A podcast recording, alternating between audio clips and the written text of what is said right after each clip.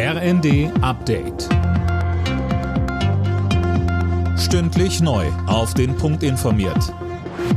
Ich bin Eileen Schallhorn. Guten Abend.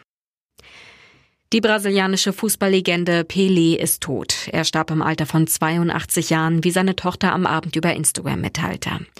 Mit der brasilianischen Fußballnationalmannschaft holte Edson Arantes de Nascimento, wie Pelé mit bürgerlichem Namen hieß, dreimal den Weltmeistertitel. Pelé litt an Darmkrebs. Zuletzt war er in einem Krankenhaus in Sao Paulo behandelt worden. Sein Gesundheitszustand hatte sich allerdings zunehmend dramatisch verschlechtert. Trotz explodierender Corona-Zahlen in China will die EU erstmal keine Corona-Pflichttests für Einreisende aus der Volksrepublik.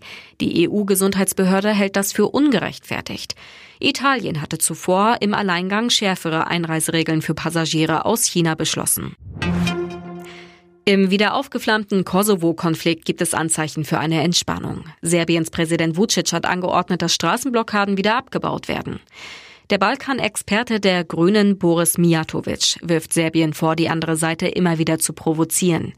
In seinen Augen muss die EU deshalb der Regierung in Belgrad klarmachen, dass sie das Kosovo anerkennen muss.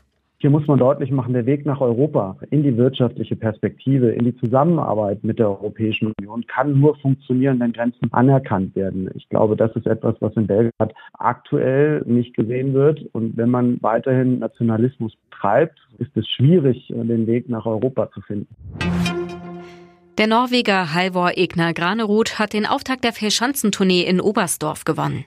Als bester deutscher Skispringer landete Karl Geiger auf dem vierten Platz. Er sagte im ZDF, Mir ist ein richtig guter Sprung gelungen, also ich glaube, das war auch der beste hier und bin schon zufrieden mit dem Tag.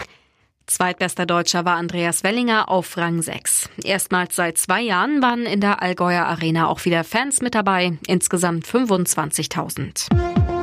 Alle Nachrichten auf rnd.de